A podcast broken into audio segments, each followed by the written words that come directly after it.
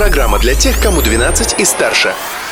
Колесо истории на «Спутник FM.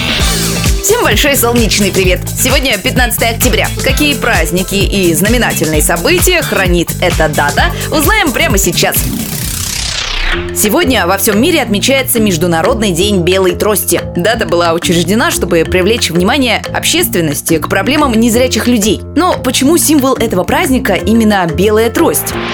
В 1921 году молодой британский фотограф Джеймс Биггс после несчастного случая потерял зрение. Тогда, чтобы ориентироваться в пространстве, он стал носить с собой палку. Но вскоре понял, что на его черную трость не реагируют ни прохожие, ни водители. Тогда он покрасил ее в белый цвет, и она стала заметной. Лайфхак оказался удачным, и его подхватили незрячие всего мира. А еще 15 октября отмечается Всемирный день мытья рук. О том, как это важно в наши дни, можно и не говорить. А вот напомнить, как это нужно делать, лишним не будет.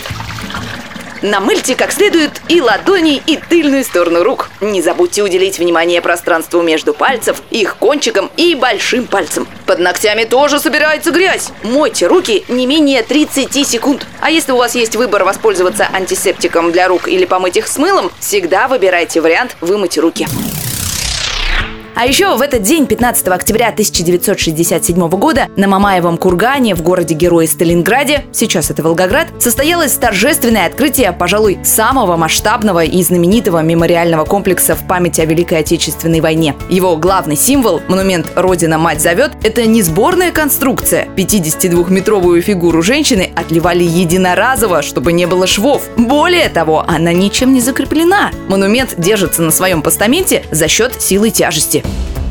А сам Мамаев курган считается сакральным местом. И первыми это оценили древние племена сарматов, которые обитали и на территории современного Башкортостана. Согласно преданиям, эти бесстрашные воители именно на Мамаевом кургане хранили свою главную святыню – волшебный меч. Считалось, что если воткнуть его в землю и напоить кровью плененных врагов, то победа никогда не оставит обладателей этого магического оружия.